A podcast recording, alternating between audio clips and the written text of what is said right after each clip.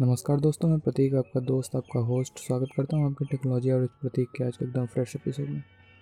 तो चलिए जानते हैं आज का टेक न्यूज़ बात करते हैं पहले न्यूज़ की तो मोटरोला का नया स्मार्टफ़ोन मोटरोला इबीज़ा में आपको 5G और स्नैपड्रैगन 400 और 90 हर्ट्स का डिस्प्ले आपको देखने को मिल सकता है। और ऐसा अंदाज़ा लगाया जा रहा है कि ये बहुत जल्द मार्केट में लॉन्च होगा। देखते हैं ये कब तक आता है। वहीं बात करते हैं अगले न्यूज़ की तो सैमसंग गैलेक्सी का एम ज़ीरो टू की लॉन्चिंग आपको सात जनवरी को होगी और इसकी कीमत दस हज़ार से कम होगी। वहीं बात करते हैं अगले न्यूज़ की तो एम आई एलेवन प्रो का नया पोस्टर लीक हुआ है, जिसमें आपको क्वाड कैमरा का सेटअप विथ पेरीस्कोप लेंस आपको देखने को मिल सकता है, जिसमें आपको 120 एक्स जूम की भी फैसिलिटी है। देखते हैं ये कब तक मार्केट में आता है।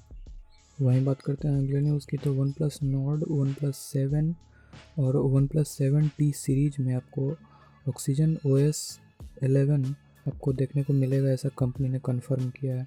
वहीं बात करते हैं अगले न्यूज़ की तो नए साल के दिन व्हाट्सएप पे एक दशमलव चार बिलियन वॉइस और वीडियो कॉल का सिंगल डे रिकॉर्ड दर्ज किया गया। वहीं बात करते हैं अगले न्यूज़ की तो Realme V fifteen as known as Realme कोई, की लॉन्चिंग आपको सात जनवरी को होगी, ऐसा कंपनी ने कन्फर्म किया है।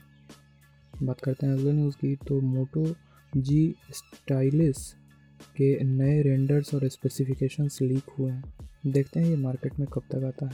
बात करते हैं अगले न्यूज़ की तो सैमसंग की गैलेक्सी एम सीरीज़ हो सकती है।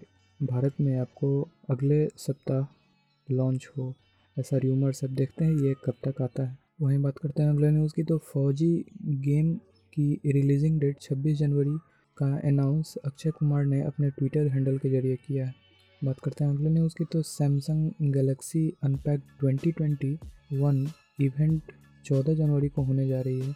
वहीं बात करते हैं अगले न्यूज़ की तो 100 मिलियन क्रेडिट और डेबिट कार्ड होल्डर के डेटा डार्क वेब पे लीक हो चुके हैं। वहीं बात करते हैं अगले न्यूज़ की तो एम का टेन आई आपको पाँच जनवरी को लॉन्च हो सकता है। वहीं बात करते हैं अगले न्यूज़ की तो फेसबुक के advertising integrity chief Rob Leathern ने कंपनी को छोड़ दिया है।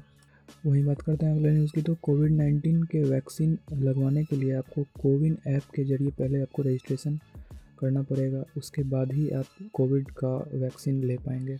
ये कोविन ऐप का पूरा नाम Covid nineteen vaccine intelligence network है और ये ई विन यानी कि इलेक्ट्रॉनिक्स वैक्सीन इंटेलिजेंस नेटवर्क का अपग्रेडेड वर्जन है।